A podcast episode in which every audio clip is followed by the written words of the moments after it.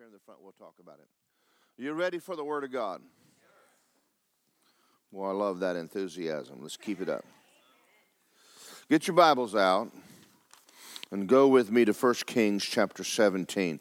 I got a lot of things I want to preach this morning, but I can only preach one. By the way, Betty May, thank you for Mario Murillo.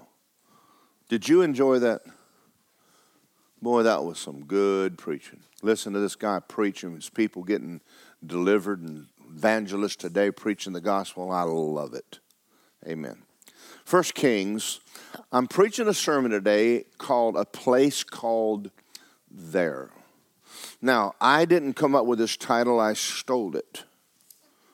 I stole it from John Osteen. After John Osteen preached this message, many people over the years have referred to it. Mary Frances Varallo talked about this message a little bit in her sermon when she was here, talking about the sermon he preached, A Place Called There. Now, I'm going to read this, and before I do, I want to talk to you today about something very strategic. Does God have an interest in where you are? He does. Sometimes we have an idea in the body of Christ today that we can be anywhere we want to be, doing anything we want to be doing, and God will bless it. He will not. He's very strategic, and we're going to go over scriptures to show you that He has a place for you, a place for me, a place for all of us. So let's begin reading 1 Kings 17:1. Elijah the Tishbite. Everybody say thank you. My name is not Tishbite. I just think that's funny. Hi, Tishbite. Okay. Of the inhabitants of Gilead, said to Ahab, as the Lord God of Israel lives, with whom I stand, there will not be dew nor rain these years except at my word. Now, 3.5 years of drought is on the way. There's tough days coming. And the word of the Lord came to him and said, get away from here and turn eastward and hide by the brook Cherith, which flows into the Jordan, and it will be that you will drink from the brook, and I have commanded the ravens to feed you there. Say there. Now, so he went according to the word of the Lord, and he went and stayed by the brook Cherith, which flows in the Jordan, and ravens brought him bread and meat in the morning, and bread and meat in the evening, and he drank from the brook. And it happened that after a while the brook dried up. Let's come down, let's look at this scripture here for a minute and go over something. God said there's a drought in the land, and he looked at the prophet and said, I want you to go to a place, I will feed you there. What would have happened if he had decided to go to Wekiva? Wouldn't have been any food there. What if he had said, God, you said in the Bible, you meet all of my needs according to your riches and glory, and I want you to feed me here? Wouldn't have happened. When we start reading our Bible, and it became the Spirit of God began to deal with me very strong in this area, there's a place. God is very strategic and interested in where you are and what you're doing. Now, a lot of times we don't talk about that much. Not in America. We don't talk about this much. We'll get into something a little bit, a prayer where Jesus prayed, not my will but yours. It's not a prayer we pray much. We have a tendency to just stand on a scripture, and we have this other tendency, God, this is what I'm doing, come on. And we don't understand why things don't work. But the Lord said, I'm going to feed you there. Now, that the brook Cherith, when we were in Israel, was really interesting because there is a river that flows from Jerusalem down to the Jordan River, and that is the same road that the Bible says there was a Samaritan that went from Jerusalem to Jericho and fell among thieves. There's a stream there that unless you're going down that stream, you have no water going all the way to Jericho because everything around it is desert. And there's a thin line of green right all the way down through the desert, and that's the brook Cherith. But that's where God told Elijah, I want you to go there. Now, I want you to think again about what I'm fixing to say. How often in our Bible does God have something he said, I want you to do this way? Are we allowed to change it? Well, you can, but you get no results. A lot of times people are not getting their prayers answered because they're not following directions. They haven't sought God. Where do you want me to be, and what is it you're wanting me to be doing? God has for you a place called there. He has a place. He has a plan for you. Do you know what it is? Very often, we need to spend the time seeking his face. What is it you're wanting me to do? Let me get off subject here for a moment. If the God of the universe made all of the stars and slung him into orbit, and he came to earth, and he walked on water, raised the dead, took mud, and made an eyeball, would it be intelligent to listen to him? I would think so. But the Jews argued with him. That's called stupid. It is a good word. Don't be stupid. If God says Cherith, he meant Cherith, not Wekiva. Thank y'all. Let me finish reading this because I think it bears. Are we doing all right? I want a little more vibes out of y'all this morning. Verse 8, and the word of the Lord came and said, Arise, go to Zarephath, which belongs to Sidon, and dwell there. I've commanded a widow to provide for you. To dwell where? There. Now, let me stop for a minute. Just because God gave you instructions last year does not mean that those are your instructions this year. Now, back when I was younger, I remember when men went to work. They would get a job at a place, let's say Westinghouse. And they would stay there till the day they died. They never changed jobs. Now, I'm not saying you should do that. But I am saying that if you've had 4 jobs in 4 months,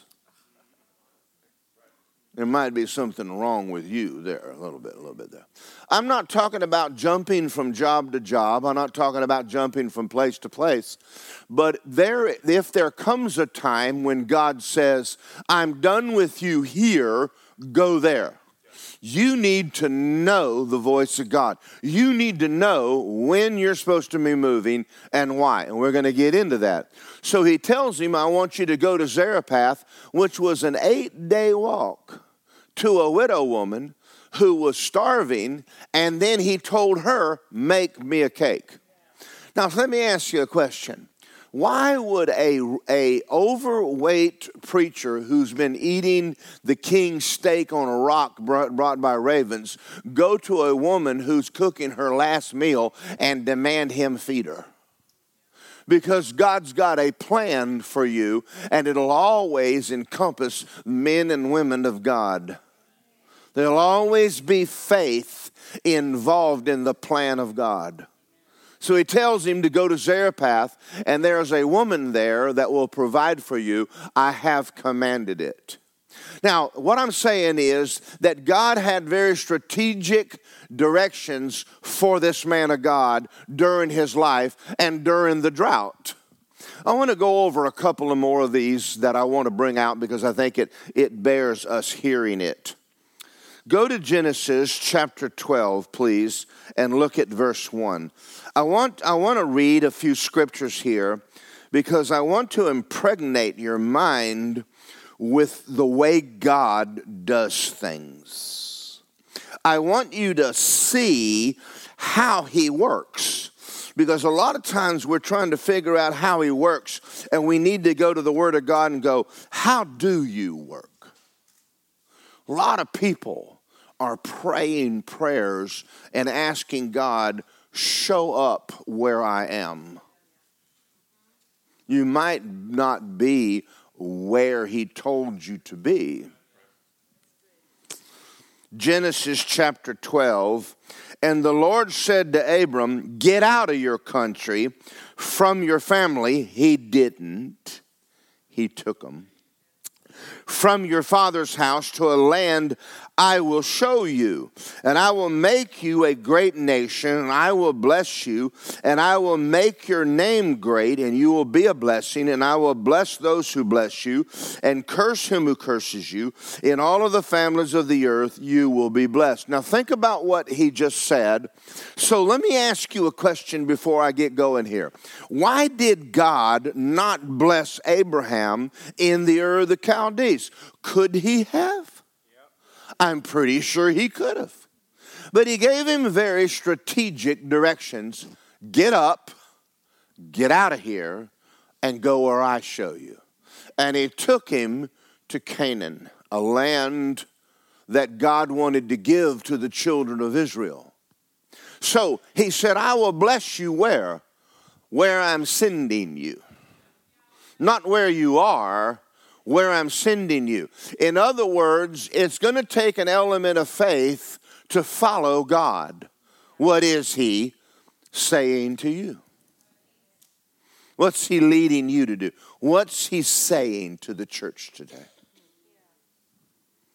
So then we have another story, and I'm not going to show it to you in the Bible. We'll just talk about it. There came a day when Isaac was of age, and God said, take your son Isaac, your only son Isaac, and go to a mountain that I will show you. We know now that the mountain Abraham went to was the same spot Jesus was crucified.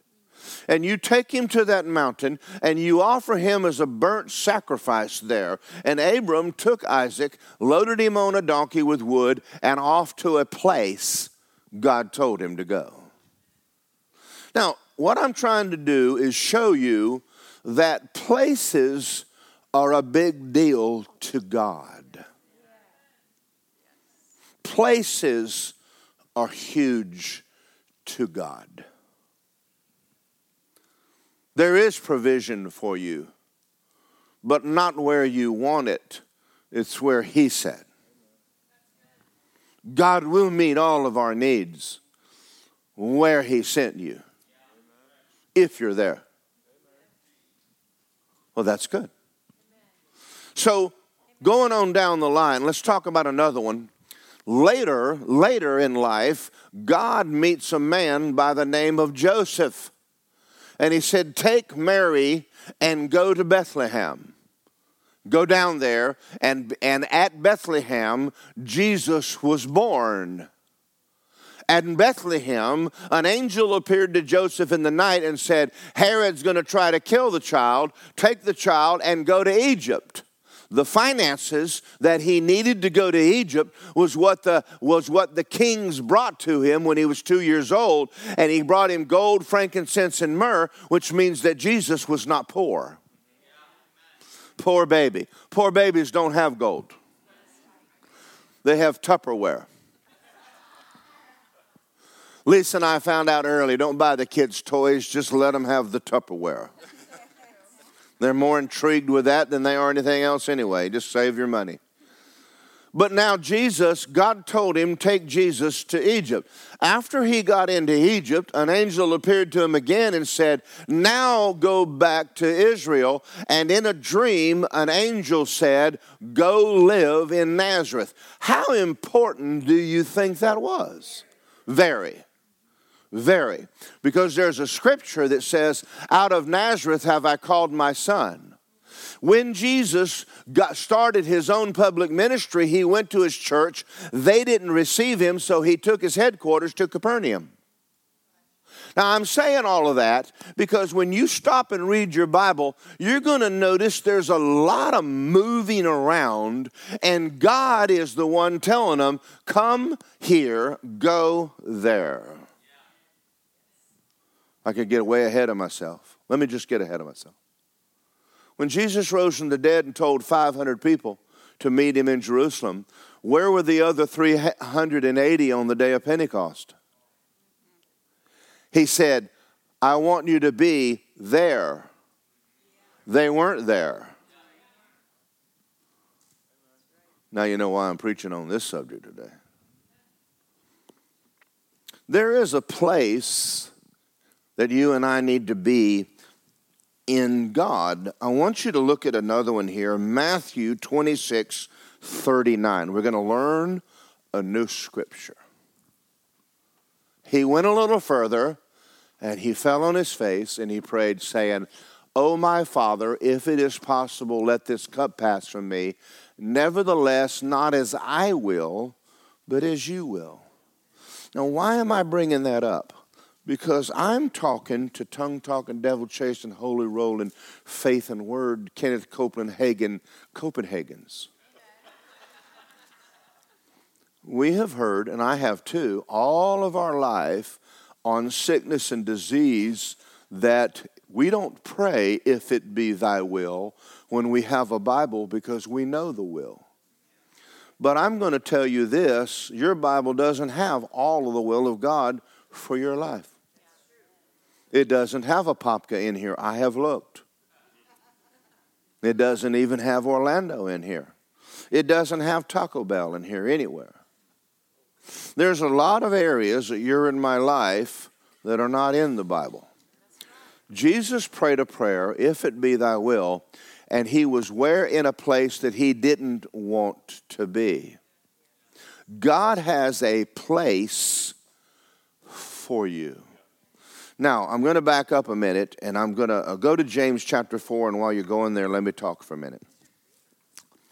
When I got born again and received Jesus as the Lord of my life, I was in Athens, Georgia, and I was watching television one morning, and Pat Robinson came on, and he began to quote a scripture, if a man doesn't work, he shouldn't eat, he's worse than an infidel. And I went, ouch, because I don't have a job, and I'm just sitting there enjoying Jesus. I turned the television off, and I went and got a job, J-O-B. I went and got a job at CertainTeed. God got me a job in a fiberglass plant. Now, you would think that God would take his most special preacher and give me something a little easier than fiberglass. I thought so too. I went to work there, and during my time there, the Lord began to teach me things like get to work on time, shut up, and quit telling your boss what you are and aren't going to do. Taught me how to work, taught me how to make money, taught me how to follow directions. And through my 3 years there, he promoted me from running a bagger to running a roll-up to working in the warehouse to finally running the maintenance department and got me back in church on a Sunday, and that's another whole story. But after that, Mike Nacera, the manager of the plant, said he began to groom me for a managerial position. Now, I'm thinking to myself, boy, this is God. During that 3 years, God got me out of debt. He got me out of debt. He got me a job, not making a lot of money, $3.11 an hour, starting off. But then I moved into an apartment complex called Cathwood Apartments that later, and the girl that was the manager actually watches us on Sunday morning. Her name is Deborah, was Deborah. And she began to ask me if I could do some odd jobs around the place. And they started paying me like $5 to change washers. I'm only making $3.11 an hour to work in a factory, and I'm getting $5 to change washers in 5 minutes. And I began to make money, sometimes no more than, $50 a week. But you understand, $50 a week when a Camaro is only $3,000 is a lot of money. And so I began to mow grass and do some painting and do some maintenance work. I got to where 1 hour after work, I was making more money than I was at work. And then Debbie left and gave the resident managership to me, and I began free rent, free phone, free utilities, and maintenance, and work. So in 12 months' time, I'm completely out of debt. God needed to get me out of debt because he had something he wanted me to go do. And I remembered that I had become very satisfied. Back then, you could buy a brand new home for $30,000. I was being set up to do something and to finally get my life in order. And the Lord spoke to me one day and said, I want you to go to Oklahoma and go to Bible school. Now, in the natural, I guess that really wasn't all that hard. God had been so good to me, I didn't mind standing up. But you understand, financially, I'm set. And I went out to Tulsa and began to work for $5 an hour, $20 a day, and went to Bible school. You understand, I went from good to difficult in order to be in the will of God. But God had a place for me called there, and it wasn't in Athens. It was somewhere else. Go to this place I'm sending you. Now, just like Elisha, I wasn't supposed to stay in Athens. Now, I'm not giving you a license to run around. But I will tell you this. I'm not going to tell you what you should and shouldn't be doing. But I would recommend you get under the spout where the blessings are falling out. So God said, go to Tulsa and go to Ramah, and I went to Ramah, and God began to bless me. I went to work for a place called the Hardesty Company, second largest apartment complex builder west of the Mississippi, and next to Lincoln Properties, and the owner had an F-16 for a toy. And I'm one of his best maintenance men, and I'm climbing quickly in the business. I went to Ramah for 2 years. At the end of 2 years, all of my friends knew where they were going. I did not pull out a map and put my finger on it to choose the will of God. I did not pick a city that had more money, and I did not pick a deer hunting spot, though I would have liked to have. There was one place I had never entertained the thought in my entire life, Orlando. I had been here. Smells like fish. I came to the Jesus festivals. I didn't even go to the beach. Didn't even bother. Went home as fast as I could get out of here. But there was a man that moved in next door to me that I tried to get him out, Tom Copeland. Tom Copeland was a pastor. I did not want a pastor living next door to me because I'm not a pastor. Don't tell me you've never told God what to do. I've told him what to do many times. He just don't listen. So I moved an evangelist in because my wife was a resident manager and I could move people around where I wanted them. So we moved Tom out and moved this evangelist in. The evangelist stayed there for a short while, never did talk to me, and then moved away. And Tom Copeland moved in. Hated it, but he did. So Tom and I started going to school together and became friends. And he left at the end of 2 years and moved to a place called Orlando, of all places. Well, that's the end of Tom, I think.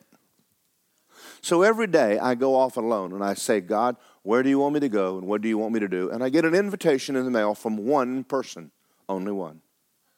And I'm in my room laying hands on it. When you only have one place to go, you only have one thing to pray about. Maybe God didn't want me praying about two places.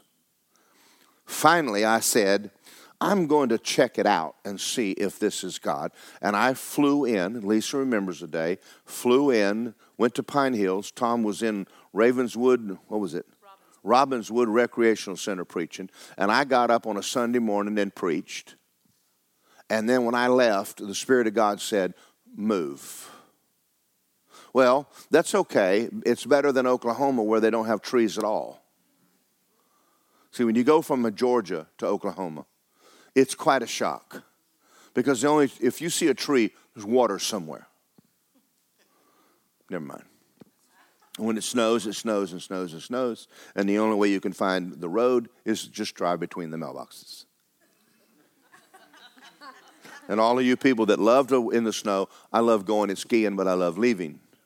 Because when you wake up every day and scrape all of the ice off your windshield, after a while, it gets a little. Anyway, so I left Oklahoma and moved to Orlando.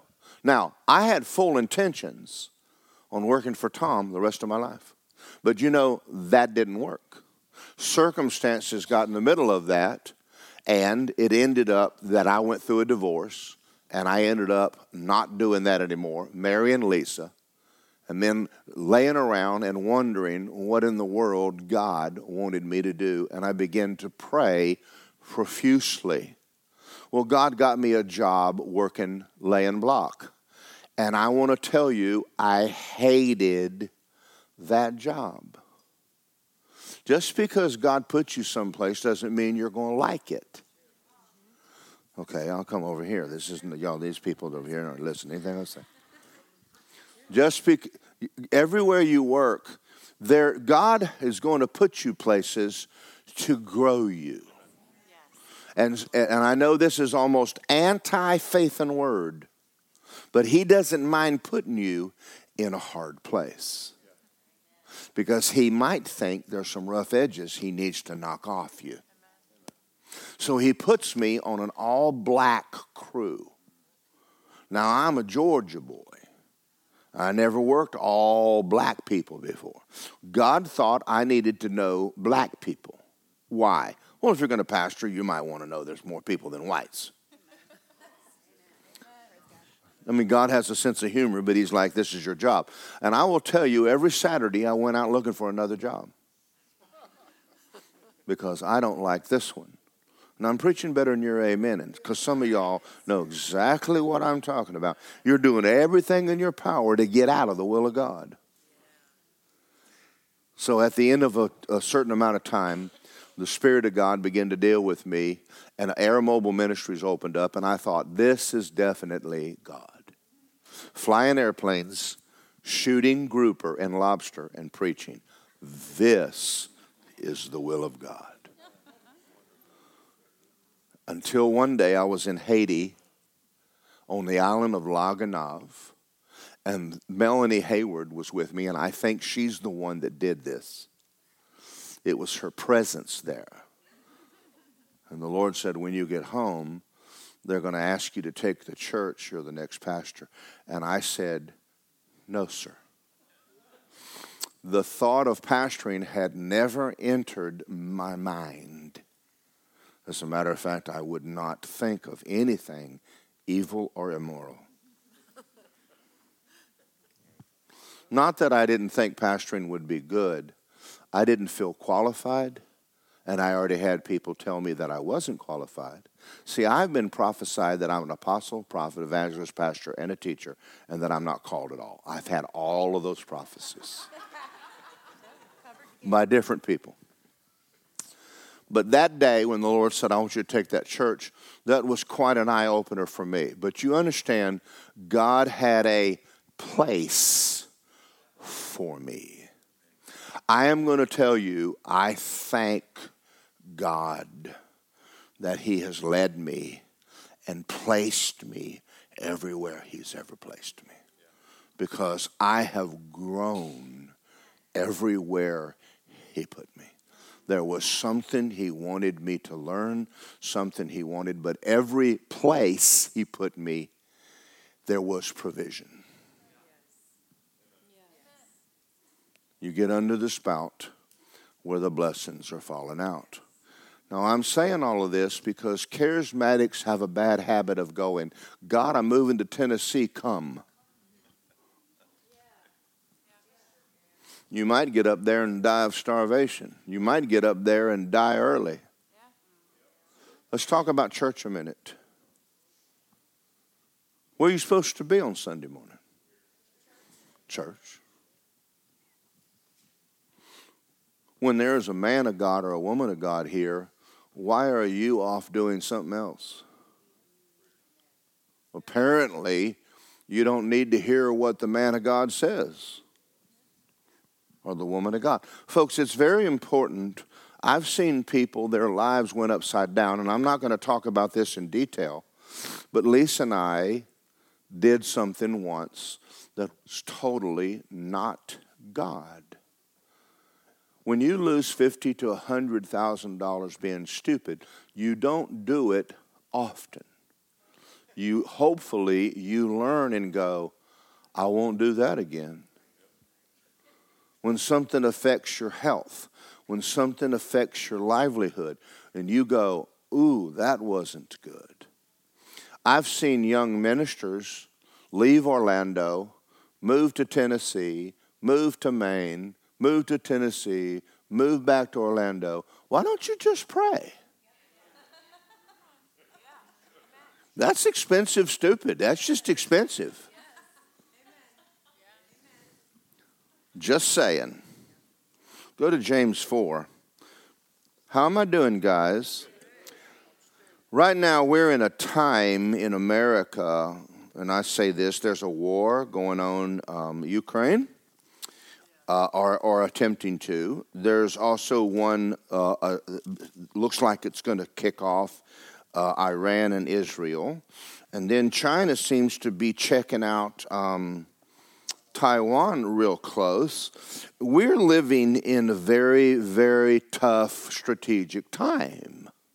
I don't think the time that we're living in is as big a deal as you making sure you need to be where you're supposed to be.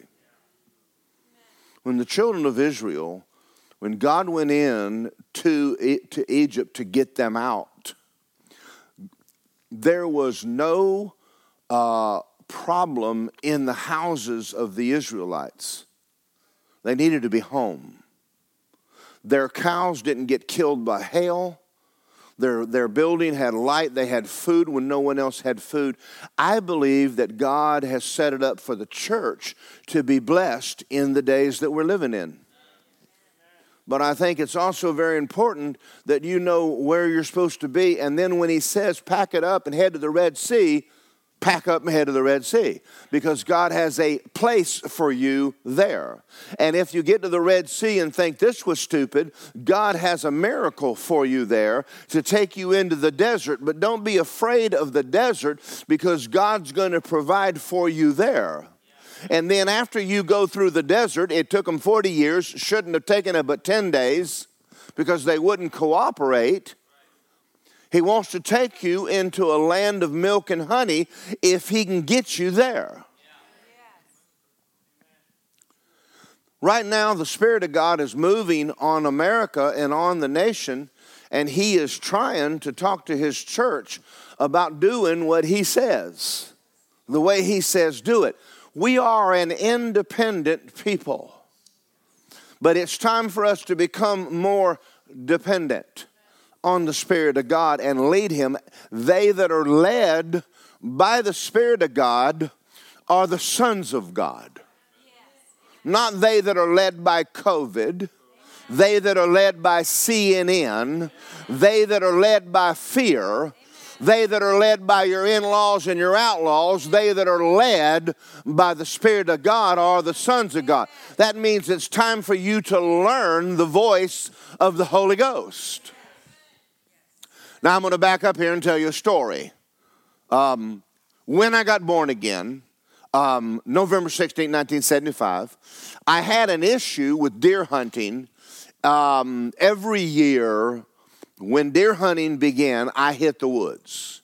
And I was in the woods my logic was, how can you shoot a deer unless you're there? But the problem was I had made deer hunting an idol. It was more important than anything. I realized that after I got saved. And one day I was laying in my room reading my Bible and thinking about whitetails. And the Spirit of God said, I get no pleasure in this. Get up, close your Bible, and go to the woods. If you're there in your soul, go. And he was not happy with me. I closed my Bible, got my gun, went to the woods, and I realized that he wasn't being nice about it. And I went home and I took my rifle and I put it in the closet. And I got down by my bed and I said, from this day forward, I'll never make an idol out of this again. I will obey you and do what you say, and I'll go hunting. Now, I'm not telling you to do that, but I'm telling you I needed to do that. So the last day of deer season, I'm laying in my room. I'd forgotten about deer hunting that year completely. Just totally forgot about it. Last day, 10 in the morning, and it's raining. And the Lord said, why don't you go deer hunting? And I went. I looked outside and I thought, normally we would be in the stand at 8 or 7 waiting for the deer because they're headed to the beds. But I didn't want to say anything because he's God and you don't tell him how to deer hunt. And I said, well, it's raining. And he said, okay. I said, well, I'm not going to argue with you. And I got my gun and I headed to the woods. And I had not been. Now, you understand, if you deer hunt, you scout so you can find the deer. So I get out of my truck, and I'm standing there, and I have no idea where to go. And I heard this voice that sounded a lot like Obi-Wan Kenobi. Listen to your spirit, Luke. Well, Star Wars wasn't out then. But the Lord said to me, follow your spirit. I went, okay. I started walking down through the woods, and I got to the river, and I turned right, and I had a check. And I turned left, and I had a, yeah. And so I turned left. And I'm walking down the river, and I came up on a field full of peas. What I did not know was that the night before, it had frozen, and all of the fields were frozen. But at 10 o'clock, a rain began and thawed the fields out, and all of the deer were in the fields at noon. You know, God knows how to deer hunt. So I came up on a whole herd of deer, and as a big 7-point buck was in the middle of the field, and rapidly I threw my gun up and shot his antler off. I had intended to shoot him and hit him, but I didn't make a good shot. And the deer screamed at me. I did not know deer scream, but when you get your antler shot off, apparently they scream. And I got to tell you where I was. My back is to the river. There's a field therein. Behind the field is a little patch of woods about the size of the inside of this church. And it's sparse. It's got a little honeysuckle, few pine trees. To the left of it is a huge field. To the right of it is a huge open field. And behind it is a dirt embankment that goes up about 25 or 30 feet. It's red clay, nothing on it. And it goes into another pasture, another field. So the deer ran up the hill, running away from the guy that just blew his antler off. The deer has seen me, knows I'm there. And I said, God, my deer, you promised me. Now, this is not normal. The deer stopped and came back. Yeah, that's what I said. Wow. It had decided to come down and to enter the woods, the little patch of green woods in the middle of the field. Now, I'm standing there, and I got a single-shot .44 Magnum where you put a bullet in, close it, open it up, take it out, put another one in. You know, that's what poor people have. They don't have automatic nothing. I couldn't afford automatic anything. So I loaded up my little gun, and I'm standing about, 50 yards away from the patch, and I decided to try an old squirrel hunting trick. I'm going to shoot into the honeysuckle and blow him out. So I raised my gun, shot, nothing happened. reloaded my gun, and I went, I know he's in there. And I began to stalk the honeysuckle patch. He's going to come out of here like a bat out of Alabama any moment. And the closer I get, no deer moved. And I came to the honeysuckle patch, and I came around it, and the deer's laying dead with a bullet through his heart I had killed without seeing it. I had a Holy Ghost fit. Don't think I didn't dance all over that deer. I have just shot a deer in the wrong time of the day without ever knowing where they are, that I didn't see with my eyes, that came back. I'm in the middle of a miracle of God. And I'm dancing around this deer, and the Spirit of God came on me and said, I brought you here today to teach you something. From this day forward, I want you to remember what I showed you. They that are led by the Spirit of God are the sons of God. Everywhere you go and everything you do from this day forward will be based on what I'm saying in your spirit. And don't ever forget the miracle, because I can lead you when it looks impossible. That was the lesson that got me to Tulsa. That was the lesson that got me to Orlando. That was the lesson that got me here. When we bought this property that we're on right now, there's 6 acres. We only paid $125,000 for this land. Someone say glory to God. But there was a prophecy to come forward that says that I've hidden you a piece of property on a hill. Who ever heard of a hill in Apopka? Well, there is a hill, and I found it. But when I walked on this property, the Lord said, buy it. You listen, our church was bringing in $2,000 a week. It was costing us $1,900 a week just to keep the doors open. Just salaries and whatever. I mean, we didn't have a lot of money. I had no money, but I did have a word from the Lord. This is your spot. Buy this. So I grabbed Lisa and went down, and they loaned us the money on raw land. They don't loan you 90% on raw land, but they did us. And we bought it, and we drew up the plans, and we started building this building. We built it for $835,000, this land and the retention pond and all of that. And the money supernaturally came in because the Lord said, I want you there. I didn't have to create this. This was not even my idea. Are y'all following me? The lesson he taught me that day has kept me.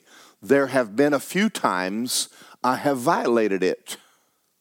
The Bible says, do not lean to your own understanding. There are times when what God says does not make sense. One of them was the time that the Beltway was going to come through my pasture. And I sold the house I was living in and bought another one completely out of the will of God and lost $200,000, even though I knew in my heart what I was doing was wrong.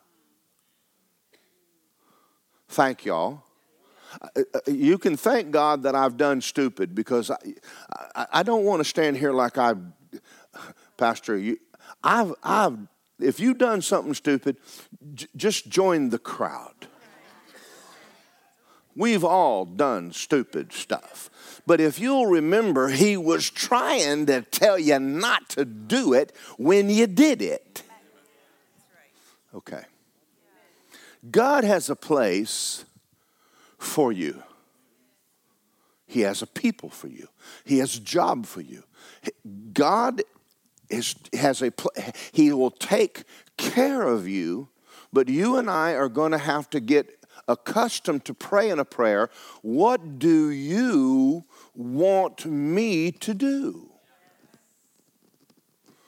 Now, I've had people in this church that went through a divorce or went through marriage problems, and they come to me and say, what do I do? And my answer is, I don't know, because I don't.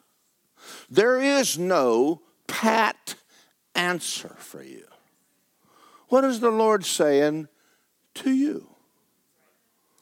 When I was in Tulsa, my first marriage was falling apart. I went to my pastor. He didn't help me. That's how I learned how not to pastor. If you come and have marriage problems, we'll talk to you. But when you have a pastor who doesn't, leaves a bad taste in your mouth. So one day on the way out, I pulled Kenneth Hagin aside, Brother Hagin. I said, Brother Hagin, can I talk to you a minute? And he said, walk with me. And we walked to the building. And I told him the story of what was going on in my life. And I said, what should I do? He said, follow your spirit. That's not what I wanted to hear. I wanted him to tell me what to do.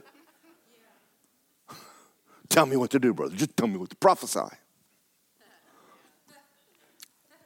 And it kind of made me mad a little bit. I thought, well, that's not what I wanted. I wanted him to answer my question. But what he gave me was great advice. And I went home and I prayed. I made a big mistake thinking that somehow or another when someone serves you with divorce papers, you're not supposed to sign them. Some people you are.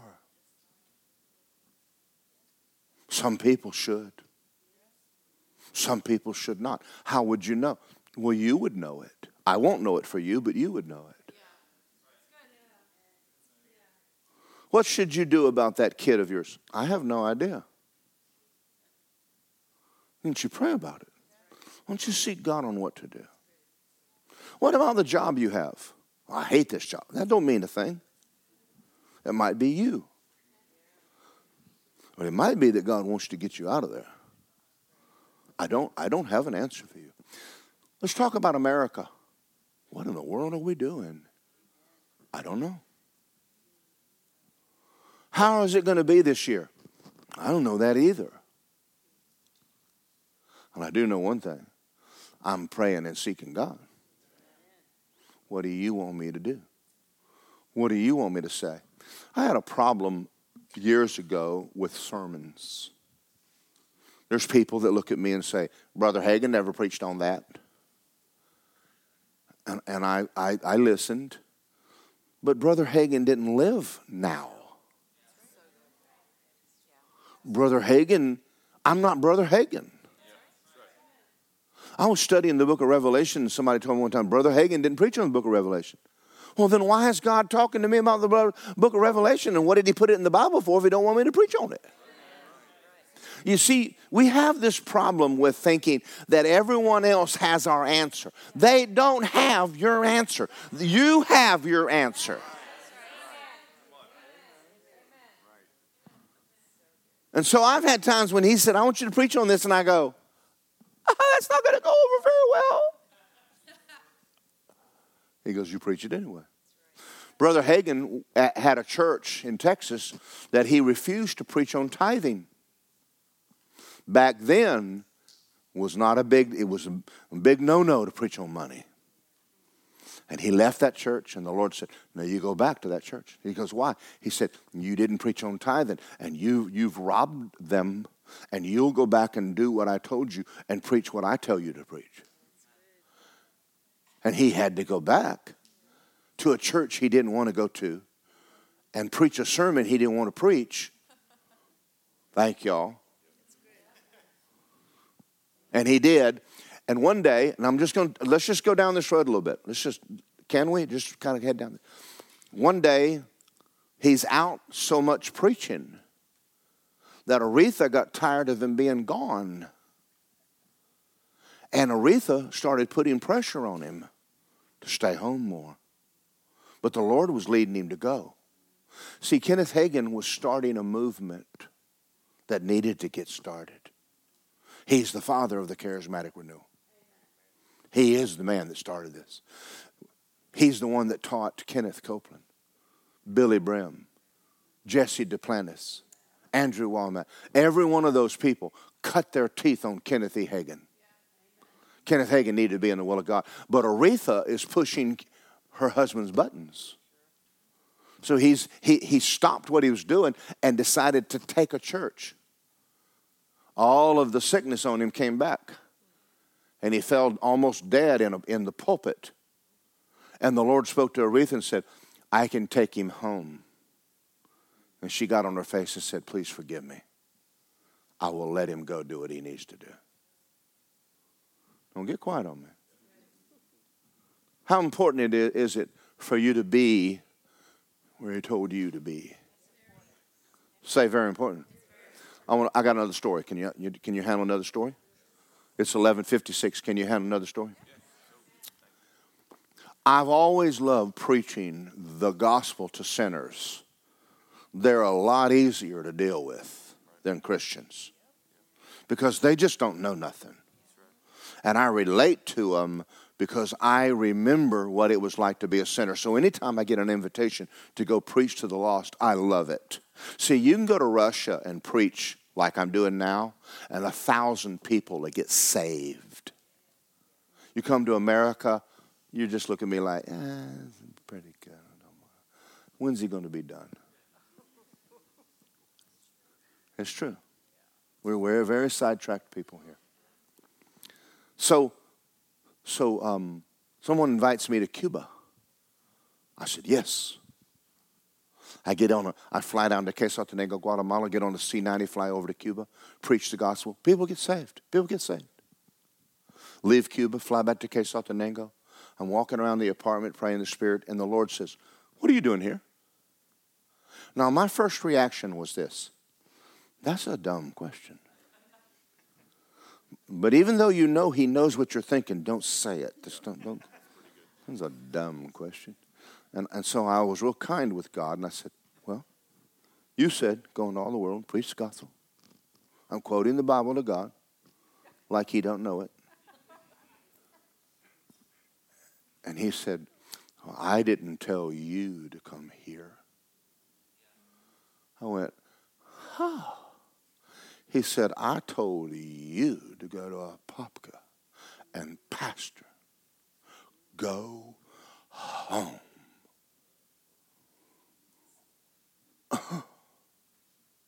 Chewed out for getting people saved.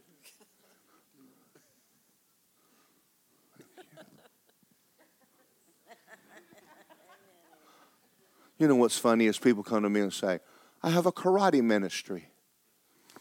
No, you don't. You just like karate. I have a ballerina ministry. No, you don't. I have a fishing ministry.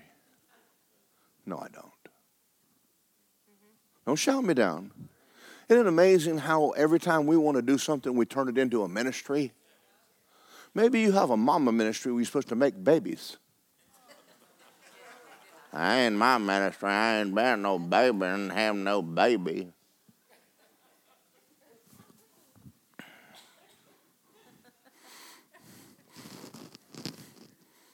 I can sit and look goofy too.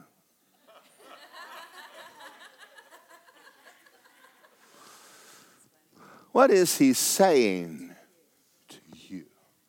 What's he saying to you, Nikki? What's he saying, Steve? Many of you are businessmen. Stay businessmen. God never called everybody to be a preacher. If you're called to be a businessman, be a businessman. But be a godly, God-fearing, good businessman. If you're a school teacher, be a school teacher. If they fire you, pray. What do you want me to do? Where do you want me to go? We're living in a very different time right now. And I'm doing this because every one of us need to know where we're supposed to be, doing what we're supposed to be doing. I can't tell you whether what you're doing is right or wrong, and I won't. I can tell you what the Bible says. If you don't obey it, you're the one that's going to hurt. I don't lose sleep at night because you're doing something wrong. I'm going to do my best to teach you. But when God has a place for you, think about this for a minute. Jesus rose from the dead, and he told 500 100 people to meet him in Jerusalem. 120 showed up. 380 people had something else to do. Don't be in that crowd. Don't be in that crowd. We're the most sidetracked entertainment people on the earth. God has blessed America. We have a great nation. But we have more junk to do than anybody else has to do on this planet. And it's junk. If I could walk the earth when Jesus was here, I'd be on the mountain when he was teaching. I would be there. I wanna see him take a spit wad and shove it up in a guy's eye socket and make an eyeball. I wanna see that. No place on the earth I'd rather be than sitting right there and watching him. Or to be in the boat and watch him walk up at night and go, "Hey guys, how are we doing?" Yeah. That's cool. Yeah. But there were people that lived and died and never met him. Right now, I want you to make a vow to God. I want to be where you want me to be. Doing what you want me to do. It is the only guarantee you have. Go to the brook, and I'll take care of you there. And be willing to leave if he says. Be willing to stay if he says stay. How am I doing? Say, I have a place. Call there. Now, again, all of us are going to have to learn this. They that are led by the Holy Ghost follow peace and follow love. Follow the love in your heart and follow the peace of God in your heart.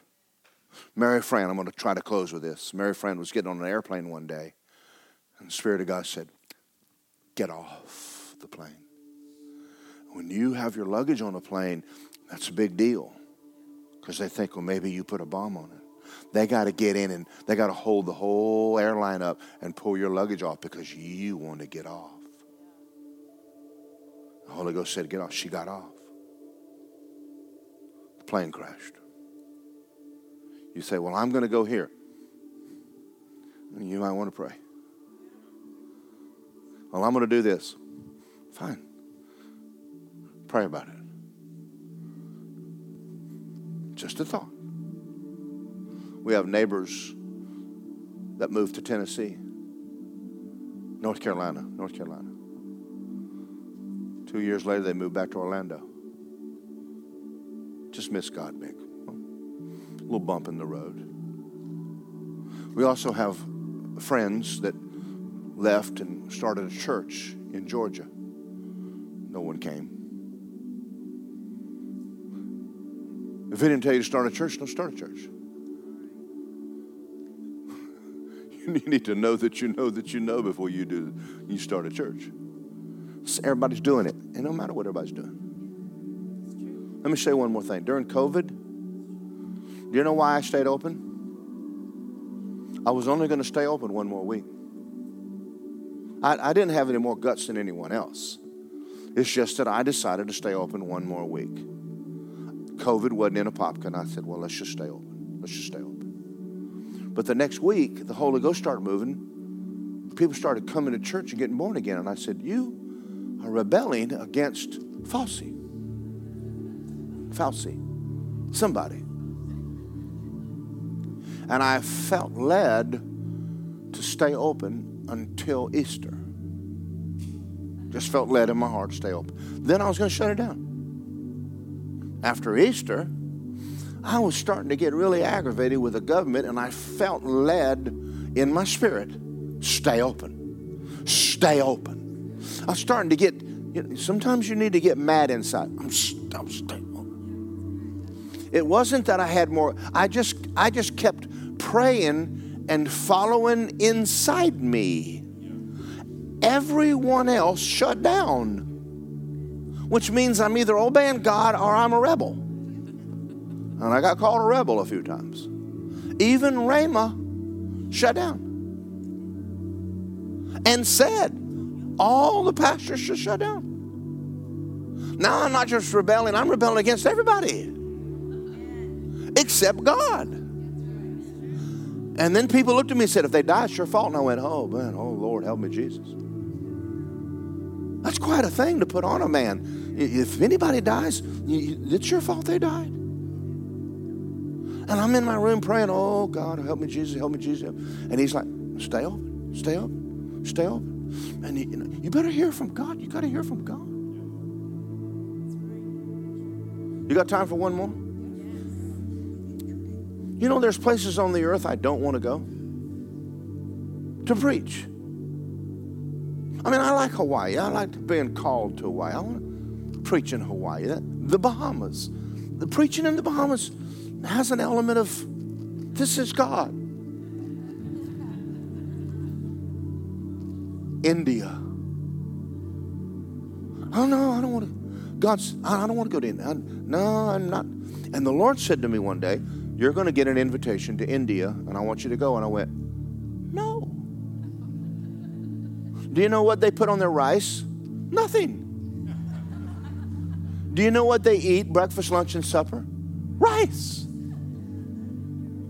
It is the most uninviting, ugly place to go. I mean, there's nothing fun to do. I mean, if we just had some fun. And he said, I want you to go to India. You're going to get invited to India. Well, I went. I obeyed God. We took crusade equipment in there and preached all over the hills with it. People are still getting saved by that equipment we took in. On the way home, I got locked outside of a village, and I couldn't get to my airplane, and I said, God, you said come, and I did. Now I want to go home. And an angel came and took my taxi and got me to the airport. I obeyed him. It came time to go home to Lisa. I want to go home. How are we doing? How many of you feel the Spirit of God dealing with your heart right now? We've entered a time now we've never been in before. We're in the last days. I think one of the most important things you'll ever hear is they that are led by the Spirit of God are the sons of God. When we have a meeting with Mark Hankins, I'm going to say you should be in church. Well, I had something to do. Well, why don't you change it?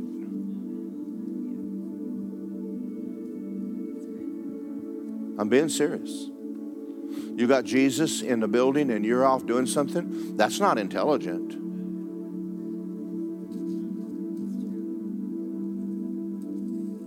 We've become too independent as a nation.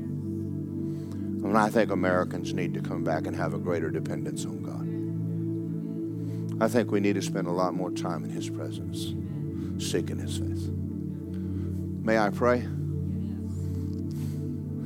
Father, thank you for the opportunity to preach to your church. These people sitting here today, all of us sitting here, this is your family. You've given me the opportunity to stand and pastor your family, people you love, people you shed your blood for, people you died for. I have nothing to offer them. But you do. You have everything to offer us. You died for us. You shed your blood for us. And I believe you have a divine will for each one of us in this room, whether it's business or ministry or whatever it is. And I think you have a place for us to be, a house to be in, a group of people to know as friends. I believe you have that for us. I pray that today we would walk out of here with a realization that it's very important to be where you say be. You have a greater emphasis on places than we have ever thought. But it's important we be in that place when you said be in that place. Because there's a spout where the glory is falling out. And we need to be there when it's falling, whether it's the anointing or whether it's finances or whether it's friends. You have a place for us. I pray that everybody right now in the sound of my voice would take a whole lot more serious this person inside of us called Holy Spirit, who's trying his best to get us where we need to be, that we'll cooperate and follow you and go where you say go and do what you say do and run our race and finish our course and be where we're supposed to be in Jesus' name. And everybody said, amen and amen and amen. Well, since y'all were so wonderful today, I'm going to let you out 10 minutes early. Praise the Lord. And I'll meet all of y'all after I go to the door that want to know about the outreach here in about 10 minutes. Amen. You know, I just want to quote a scripture, Revelation 3:22. Jesus said, "Behold, I stand at the door and I knock. If anyone hears my voice and opens the door, I'll come into him and I'll dine with him." It's not enough just to hear his voice. It's you have to open the door. In this area that he's talking about. Behold, I stand at the door and knock. This morning, he's knocking at your door. You may be born again, but he's knocking at your door for something. He says, if anyone hears my voice, of being led by the Spirit, amen, and opens the door, we can hear his voice. Sometimes we don't open the door. So in the area of salvation, yes, that it begins there, but it doesn't stop there. He's still knocking on the door of my heart, on the door of your heart, in all of these areas. It's not enough just to hear his voice. You have to open the door. And then he said, I'll come in, manifest myself to you. If you're here this morning and you haven't done the initial, as my altar workers come forward, if you haven't done the initial, Jesus is right now standing at the door of your heart, and he's knocking. Are you listening? Do you have the ears to listen? God so loved the world that he gave his only begotten Son, that whoever believes on him shall not perish, shall not die, but shall have everlasting life. You have a chance this morning. If you don't know Jesus, he's standing at your door and he's knocking. The blood was shed for you. You will not get to heaven without the blood and without receiving what Jesus did. So if you're here this morning, you don't ever remember a time that you said, Jesus, come into my heart, be Lord of my life. Thank you for dying for me, shedding your blood, taking my sin away, forgiving me of sin.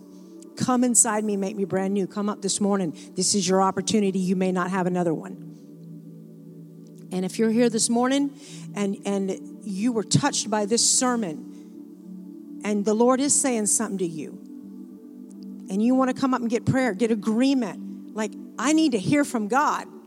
I need to know where my there is. Or maybe you are hearing from God, but you haven't opened the door. We hope you enjoyed this message by Word of Life Church. We just wanted to let you know there's a lot more content on our website at wolapopka.com. From our YouTube channel, to our podcast, to our SoundCloud, and many more events. We also wanted to let you know that we love giving you these messages. And it helps us too, that if you would love to give to the what we're doing, it helps keep all these messages free. You can just simply go to our website and click the big Give Now button. Or you can text 407-955-5345. And remember, our pastor's vision is this: we grow Christians. So we thank you for listening, and we'll see you next time.